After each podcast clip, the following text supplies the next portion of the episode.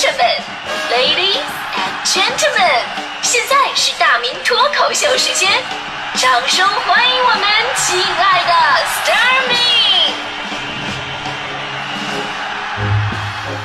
STARMING。 欢迎各位来到今天的大明脱口秀，我是大明。先讲个段子啊，说这个火车上呢有一个卧铺的车厢里边，只有一个男的啊在那躺着睡觉呢。突然这车厢门就打开了，进来一个衣冠不整的一个女人啊，这女的就对男的说：“我告诉你啊，马上给我5000块钱，否则我就大喊你非礼我。”你说这明明就是被勒索了嘛，一般人啊估计也就发生争执了，你说你怎么能这样对吧？但是你想想，如果真的发生争执了，这事儿吧还确实不好为自己证明，是吧？你怎么能证明自己没有非礼人家呢？毕竟女性啊，在矛盾当中啊，在激化的矛盾当中，更容易博得人家的同情和信任感。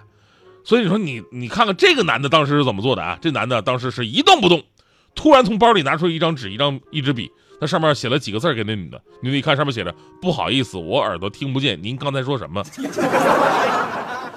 啊，这耳朵不好使。于是那女的就把刚才说的话写到纸上了，马上给我5000块钱，否则我大喊你非礼我。写完拿给男的看啊，能认字吧？男的接过来啊，说证据在手。哎，就算真的把你非礼了，你也没什么办法。所以其实这个故事告诉我们道理啊，遇事临危不乱，问题就能解决。曾经我一度以为这临危不乱的就是反应快啊，比方说夫妻之间，男人那种求生欲。啊，有孩子了，男人感叹啊，我觉得孩子是上天给我最好的礼物。媳妇就问了，那孩子是上天给你最好的礼物，那我是什么呀？男人说，啊，你就是上天。男人这辈子活下来就靠反应快嘛，是吧？其实呢，我们生活当中难免会遇到一些突发状况，是完全在你意料之外的。这个时候你的处理办法，你的反应，就彰显你的格局跟水平了。就别的工作我不知道啊。你就像我们这种经常上台的主持人，我以前就说过，就是主持人的基本功有很多，但有一点绝对非常重要，就是你的随机应变的能力，尤其是在外面主持。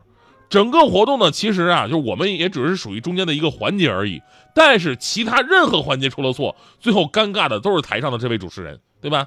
我就经常遇到这样的事儿啊，上台准备开场呢，结果灯光半天不亮，拿话筒说话，话筒半天没声。介绍一下，下一个节目是诗朗诵，结果出来的是川剧变脸。主持婚礼，新郎当面叫错新娘的名字。有请嘉宾，嘉宾没来；请上领导，领导没到。开业剪彩，结果半天礼花放不出来。脱口秀专场，下面观众一个不笑。真的，做这行有的时候想死在台上的心都有，你知道吗？有一次最夸张，我在温州呢，当时被一个房企邀请做房展会上的一个脱口秀表演。结果那天啊，温州刮台风的时候，一般人挨家挨户是不出门的呀。但是主办方当时跟我说啊，我们活动不取消，一切正常，你就来吧。然后我就去了。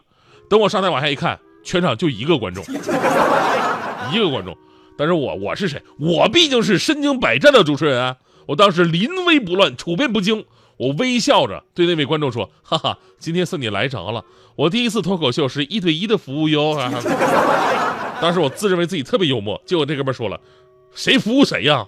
没人你就下来吧，我等着锁门呢。”我现在很多上过台的朋友都会理解我这份尴尬，真的啊！当不受自己控制的突发状况来临的时候，应该怎么办？绝对是一个世纪难题。最近呢，就有这么一位中国的青年钢琴家也体验了一把迷之尴尬。前不久呢，柴可夫斯基国际音乐比赛钢琴组决赛在俄罗斯展开了较量。这比赛呢4年一次，跟那个奥运会似的，你就可以看出这比赛的一个重要程度了。而咱们国家年仅20岁的青年钢琴家安天旭，原本打算先演奏柴可夫斯基第1钢琴协奏曲，然后呢再演奏帕格尼尼主题狂想曲。然而没想到现场的工作人员啊闹了个乌龙，就记错了他的演奏顺序了。之前安天旭信心满满啊，准备好了啊，气场也练足了，对吧？就等着乐队音乐一起自己开始弹，那表情已经进入到状态了。结果呢，乐队的音乐一出来，安天旭当场就蒙圈了，这什么情况？这是什么音乐？是即兴发挥的吗？这是啊，这个现场乐队也能跳碟吧？这个是吧？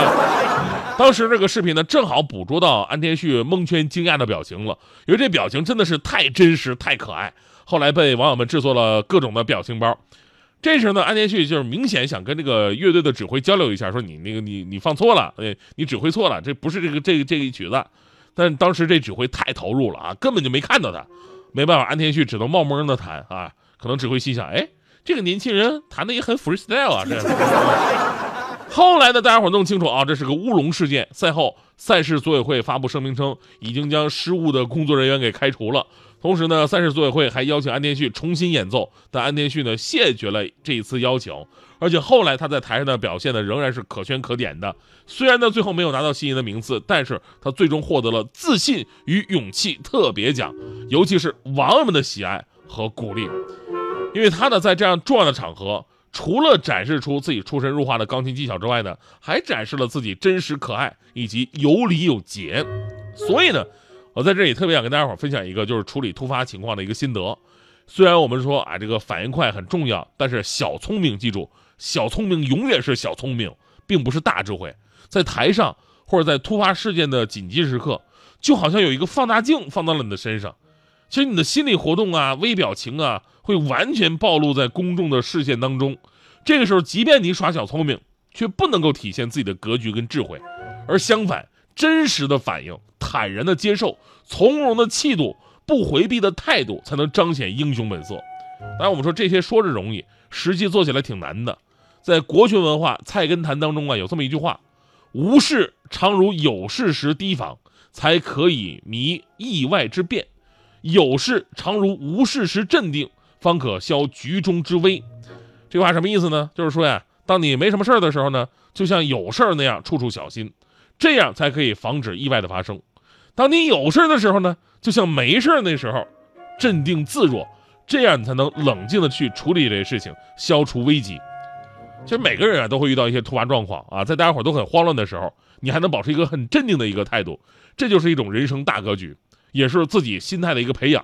凡事呢做好准备啊，做最好的准备，做最后的打算吧，考虑周全，即便有超出自己考虑的范围，也要第一时间让自己保持情绪上的稳定，这是就是一种人生哲学智慧了。那这个呢，就是我最后我说一个我遇到的一个突发状况吧，真的是这个状况真的是挺惊险的，就很多人可能就懵了，当时我也有点懵。那天我商场逛街呢，我正在柜台那儿我看东西，这个时候吧，突然有个黑影就窜出来了，一下子把我手上这个包给抢走了。当时我就非常震惊啊，我就在想，刚才发生了什么？哎，我手上的什么东西没了啊？我的包好像被抢了，那他为什么要抢我呢？我要分析一下，是我长得像大款，或者是他抢了我，我根本撵不上他。我正在那分析呢，旁边有一个保安大哥，说时迟那时快，一个箭步就追上去了。我这时候我才反应过来，哦，啊，抢包啊！那我也该过去看看呢。啊，要不说这保安大哥身体素质太好了。等我追出商场的时候吧，当时保安大哥已经把那小偷摁在地上了。啊，这边叫警察把他带走了，然后呢，保安大哥把那个抢走的包递给了我，说：“小伙子，看好自己的东西。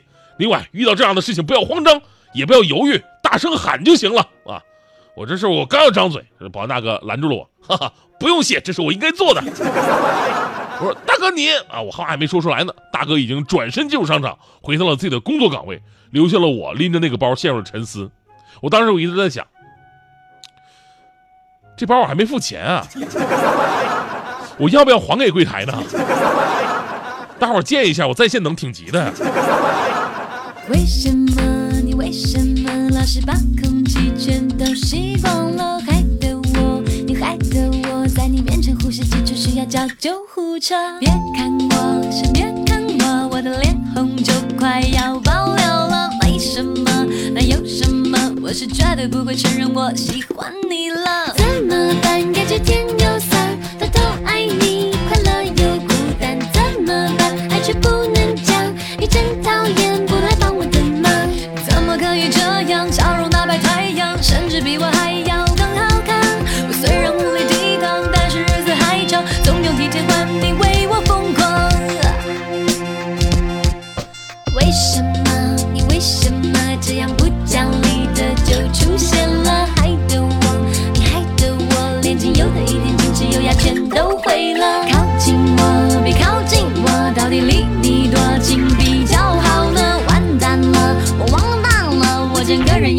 要不是我的了。